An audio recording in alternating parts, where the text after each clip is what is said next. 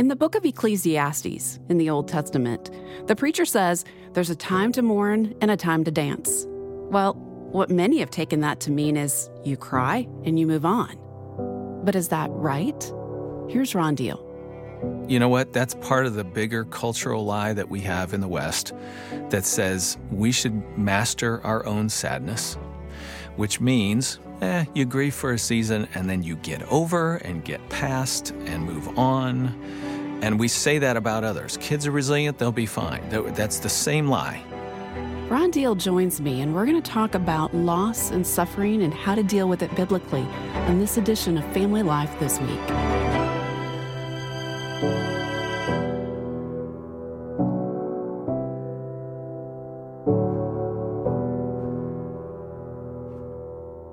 Welcome to Family Life this week. I'm Michelle Hill.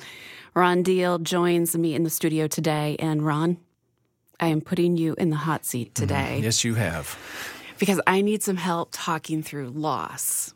And you and Nan have walked a difficult path since mm. you lost your son, Connor. But you also have over 25 years in counseling, mostly with blended families who experience some great, great mm-hmm. loss. And so today I wanted to talk about just the loss of expectations like in a blended family mm. or in a young marriage and unable to have children.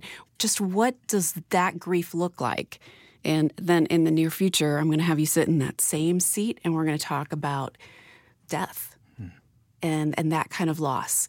But today, as we dive into these difficult waters, first of all, are you ready? Well, you know, I cherish the opportunity to talk about loss because I think it is the subject we avoid the most mm. in our culture, even within the Christian community. And at the very same time, I dread it because I have to go back into the dark holes of my life mm-hmm. and uh, the sad places, the valley of the shadow of death. Yeah. And so it's a bittersweet conversation for me. Mm-hmm. Well, and I also think that we need to keep in mind, and, and that person who's listening might be going through a different loss. Mm-hmm. And there are a lot of different losses, a lot of different ways that we experience loss. And some losses are on various degrees. Mm-hmm. They might be less or more. And, you know, I'm uh, your loss, your and Nan's loss was huge. Yeah. And I think a lot of people look at degrees and we judge mm. according to those degrees. And I don't want to do that today. I want to just unpack and help our friend who's listening to understand just how do we come alongside others who are grieving and um, help them through that.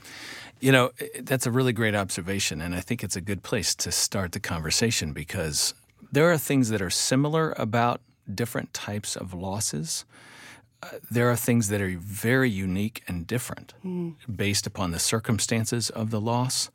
So, for example, if you've lost a pet that meant the world to you, you feel that.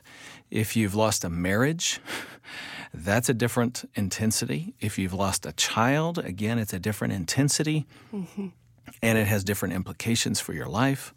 If you've lost a job or a parent to Alzheimer's, you want to talk about ambiguous loss? That's where you still have them, but you don't have them. Mm. Like they're here, but right. they're not here. And so, w- how do I navigate that weird space? So, each loss is unique, but there are some things that are common across losses. I think when we are in the role of a helper or friend or confidant for someone that we care about, you can probably find yourself relating to an aspect of their loss that maybe you have experienced in your own life. But be careful not to assume you understand everything mm. about their mm. loss because of the uniquenesses of their story that will be different than any loss you may have experienced in your own story. So I think that's part of the intimidation factor when right. we're trying to love on somebody who's going through something hard. It's like, I kind of get what you're saying, but then I really don't get that part. I can relate to this, but I don't understand that thing over there at all. And I guess the word I would give somebody off the top is just, you know, don't be so focused on your own experience and trying to insert your experience onto their experience. Mm, that's, that's where we that's where I think we make mistakes. It's like when you look at somebody and you go, "Yeah, I know what it means that you've lost your dad. I lost my dog the other day." Like it, no. that is a mistake. You do not compare those types of losses. Well, and I think so many times we step over that line. We either we we are tongue tied and we don't know what to say, and so mm-hmm. then we want to sort of feel empathetic, mm-hmm. and then we say too much. yeah. Or on the other side, we ignore the situation or the person completely. They are similar sounding words. Be empathetic, don't be pathetic. you know, tune That's in, true. tune into the other person's experience. So tell me more about what that feels like. Tell me, help me understand what that means to you that you've lost your dad and you can't confide in him anymore.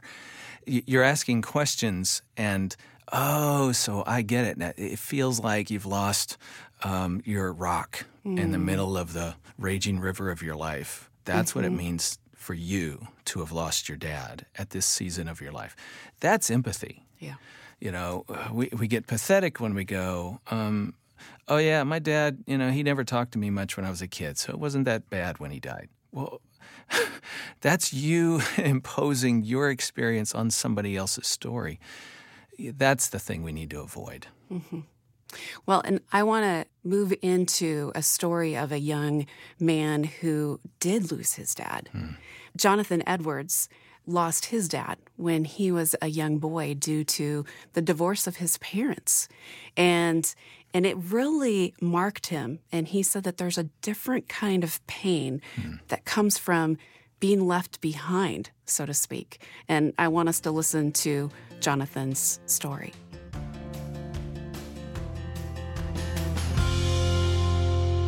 It's been so it's been 14 years since I've actually talked to him. Wow. So it's kind of It's a long time. yeah. The memories are good. That the ones that I have that are sweet holiday memories, and sometimes you know I, I I am able to look back and say there were fun times. He was fun to be around, mm-hmm. but that's always overshadowed by questions that come that you want answered. Yeah, it's like, well, then, if this was so fun, was it fun for you? Was it not fun? Was I annoying? What, what, what, what happened? What is so different about my family compared to these other parents that I see? And not is it my fault, but is the problem me? And if it isn't me, what is the problem? And then why? You just have to process reality Right. completely differently. And I was sharing some um, just some memories with some of my small group the other night with our local church family, and I just was talking about. It's interesting to to think that new heavens, new earth, that will be the first time I will ever process reality without the film of dad not there. Mhm. And I mean, it is, it's not just like, what are some of your thoughts? What are some of the ways that this is, you know, what were you thinking as a kid? It was what you're thinking is now everything I do, everything that happens to me, everything that I experience will now be built upon this idea that the normal social construct of the family is not the construct I live in. And so, New Heavens and New Earth will be the first time I look at anything without filtering through, that lens. oh, this, this is probably because my dad hates me. Yeah. Or I'm struggling in work or with my boss because he's a, oh, he's a male. He probably hates me. And so, from eight years on to I'm 33 now, some of the first thoughts were could I have done something different? And then just years of building on something's wrong with me, I'm defective. I now have to go fix myself. Wow, that's Ron, that is a different type of worldview. Mm-hmm. It's a worldview that I never knew existed. How Jonathan sees the world because he grew up with a hole in his life. And really, what he's saying is my identity and my sense of self has been dramatically affected by the loss of my dad. Um, there were so many things that he said there. Is the problem me? Mm-hmm. Why have you left? Why won't you come back? Am I defective? Do I now have to go fix myself? See, listen to that. So, the loss of his dad's continued presence in his life causes him to reflect on himself. Is this a comment on me? Is, does this have to do with my value, my importance in this world? And he, as now as an adult, is saying, I still carry with me that residue, that question mm-hmm. of, is there something about me I've got to deal with as an adult? Now, now notice so many layers to this. His dad's departure leaves a hole in his heart, as you said, leaves him wondering if this is about me, how much is about me, how do I change me as I move through time and have new relationships, friendships, as an adult, now maybe a spouse and my kids of my own. Am I constantly looking at those relationships through the lens of what's my value and what's my importance based on the comment of my dad's behavior in my life. So now it's affecting his current relationships. Even though all this happened when he a long time ago when he was a boy, he's now carrying the loss with him as an adult. And so, I mean, that just speaks to the impact that loss has on us. I think one of the big mistakes we make is thinking that was about then and a season of life mm-hmm. then, but it really doesn't have any repercussions in the now. Loss is developmental. Right. Loss is something, a backpack that we carry with us as we walk through life? Well, yes, because we hear that kids are resilient. Mm-hmm. And they'll they'll just pick up and go and they'll adapt and they'll be fine. Yeah. And you know what? That's part of the bigger cultural lie that we have in the West that says we should master our own sadness, which means eh, you grieve for a season and then you get over and get past and move on. And we say that about others. Kids are resilient, they'll be fine. That's the same lie, right? There's going to be no residue, no impact long term whatsoever. We want to believe that because we feel like we should be masters of the universe. it's more back to that somehow I am enough in and of myself, which, of course, we know as believers right. is never the case. And we're constantly turning back to God to say, I am not enough in and of myself. I do need you to walk with me in this space, in this journey. And if we don't do that, then we're moving towards a sense of pride, even in grief and sorrow, which I just think is so ironic because it keeps us stuck in our sorrow. Mm-hmm. We're not helping ourselves move through the grief because we're lying to ourselves saying we can move past the grief. I mean, immediately this jumps into grieving in in community is so mm. important. Otherwise, I'm just stuck trying to figure it all out myself. And if you notice a child or a young adult, a teenager who's walking through this type of pain, and you know that mm-hmm. the parents have gotten a divorce or that some one of the parents has left, how do you help them work through this? Mm. Well, I mean, what are some questions yeah. to come alongside of them? Well, you you bring it up. That's number mm. one. You talk to them about it. You engage them in this subject. It's the elephant in the room. Go ahead and comment on the elephant. I'm so sorry that you have to carry this loss. Mm. Tell me about it. You know, sometimes kids will talk at that point, sometimes they won't. Depending on their age, it might be better to say, let's draw a picture and yeah. you can show me draw me a picture of your sadness, right? And that's what we call art therapy. And a child can more readily kind of put it on paper than they can use words or language. Mm-hmm. But it's just another way of them expressing what they're feeling and you entering into that space. So, giving permission to that, you're saying, I'm with you in this place. You're not all alone. That's huge. How many times in Scripture does God say, I am with you? Never will I leave you. Never will I forsake you. I am here. Mm-hmm. I will be with you to the end of the age. I mean, think about all those little moments where God just reminds people. You know, even in the Old Testament, in the book of Joshua, they're going to yeah. get ready to take the land. You know, I will be with you. Be strong and courageous. I will be with you. So, how do we find courage in the midst of hard? It's somebody saying, I am here with you. So that message to a child from an adult. that's huge. Yeah, it's so significant. That's community grieving. We do that in relationship in churches. We do that, eh, eh, you know, if you're single, if you're with your friendships, in your whatever those spaces are uh, with people that are around you, when you can share your grief and when they enter into that space with you. It again, it takes away the isolation. It helps you begin to put words on it mm-hmm. and express it and then get some reflection back and have a sense that I guess I'm not crazy. Somebody's here. I think I'm going to be okay. I don't know. Somehow it just makes it a little lighter. Mm-hmm.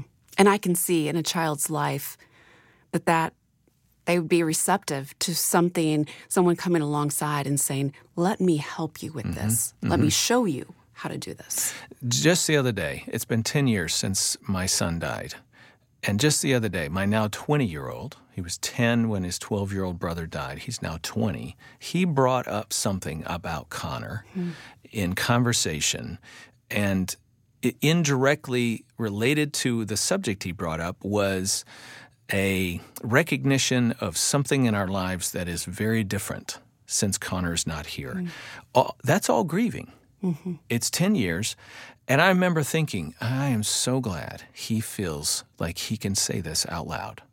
Like he's not going to ruin the moment or make mom and dad sad, or I don't want to, you know, bring up a tough subject and kill the, the mood of our, you know, he's not afraid of any of that. Why? Because we worked so hard to grieve as a family, mm. to give permission to those moments, to acknowledge one another's sadness, to make it okay. So here it is now, 10 years later, he's doing developmental grieving, and he brings us into that. Mm-hmm. Ah, that's so good for him and for me.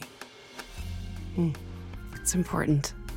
We need to take a break, Ron, but when we come back, I want to continue this conversation about community grieving and how community can come alongside. We'll take a break and we'll be back in two minutes. Hey, have you ever noticed that God uses family to grow us up? For Family Life Blended, here's Ron Deal. I mean, for example, I mean, God uses the experience of being a child to teach us obedience and respect for authority, right? Being a parent, for example, to teach us how much He loves us and how far He'd go to rescue us. If you're single, you know, He's teaching you about brotherly love and living in community with others.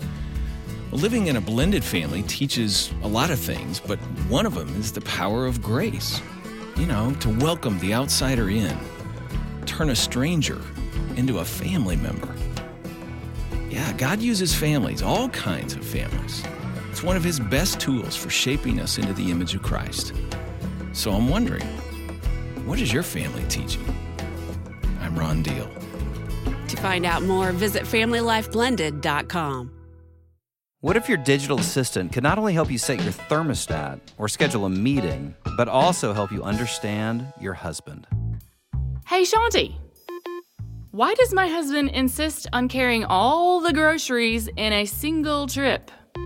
Simple. It's a low risk way to push himself and prove he's still got it. Men are all about wanting to challenge themselves to do things. This is one way he can try something crazy when the cost of failure is low. Got it. Hey, I'm Brian Goins. And I'm Shaunti Feldhahn. And in season one of the podcast, Married with Benefits, we're talking about questions every wife is asking. The kinds of questions we know you're thinking, but just aren't sure who to ask. We've needed this for years. yes, we have. You can look for Married with Benefits wherever you get your podcasts or at familylife.com slash podcasts. Views expressed here may or may not represent those of literally every woman in the entire world.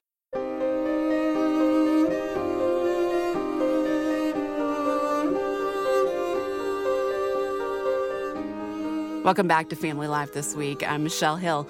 Ron Deal is in the studio today, and we are talking about loss, difficulties of loss. And Ron, I'm single, and there's a loss that I look out in the landscape and I'm like, that's very similar to the loss that I feel in being single. And that's the loss of not being able to have a child, the infertility. And so I want to talk about those two and maybe some comparisons, maybe not. But first, let's hear from Matthew Arbo on the topic of infertility. Yeah, and I love what Matthew says about how we help somebody and come alongside them. It's mm. that subject we were addressing earlier of grieving in community. Yeah. Here's Matthew. One of the first things I say is as sincere as I can, and I mean it, is I'm so sorry you're having to go through that. Hmm. And just to just tell them that it's it's hard. Hmm. And to to let let them know that I can see in what ways that I can, that it's hard. and not give any answers. And initially, yeah, that's Yeah. right. Yeah.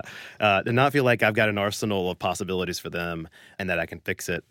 They very likely, if they've come to this point of telling me, they've they've talked to people. They've they've seen clinicians. They've they've taken steps. I'm not going to tell them anything they haven't heard. But one thing that maybe they are lacking in is someone to be present to them. You know? What's that? What does that look like to be Yeah. present? You know, in practice, it can be something like maybe getting the guy and uh, just having some direct conversation, direct questions. How you doing? You know, what's going on? And then letting, just drawing them out, you know, so that they don't have to shelter under that experience and the weight of it by themselves. Um, so I talk to pastors a lot about this. I've been talking to our elders about this, about um, how to how to just be with people. It it takes just sticking to it. And uh, one of the things we want to do is fix and want to have the tools for fixing. But in this case, it, like the best thing you can do is just listen sometimes.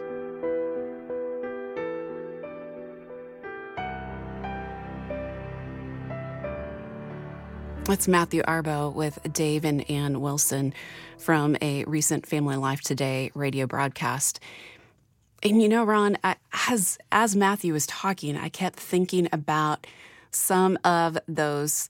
I guess you could just call them crappy platitudes hmm. that I've heard as a single when I say, you know, I would really like to be married or I'd love to have a family one day. And people come back and say, oh, if you just trust God enough, hmm. or if you were just content in God, or take that idol out of your life. And I can't help but think, well, I know that that couples who are struggling with wanting to have children, they go mm-hmm. through the same thing. Right. There's a hope, there's an expectation in their life that is not being met. And anytime that happens and somebody throws one of those platitudes at you, I mean, what's the message of, well, you just need to trust God more? Well, if you just do this, the message is there's something wrong with you. Mm-hmm.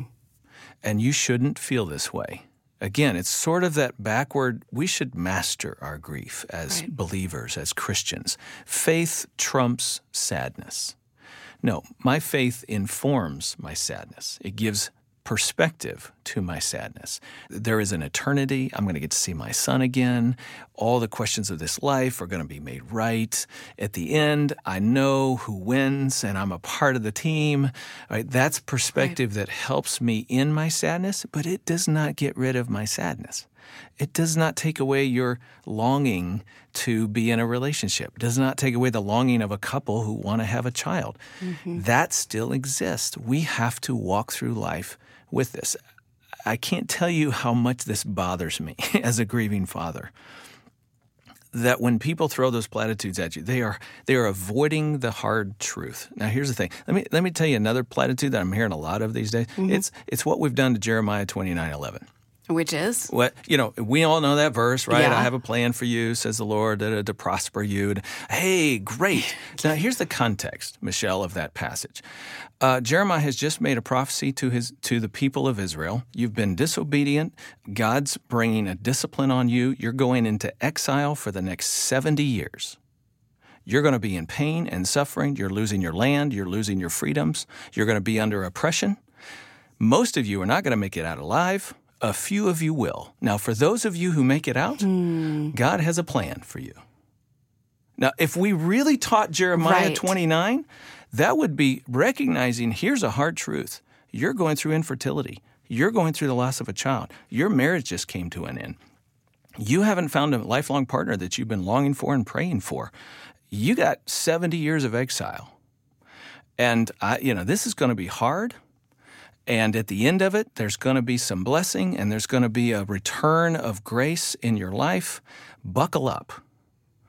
You know what? That's what it sounds like. that that is and that's life, right? Until Jesus comes. That's what some of us have to endure.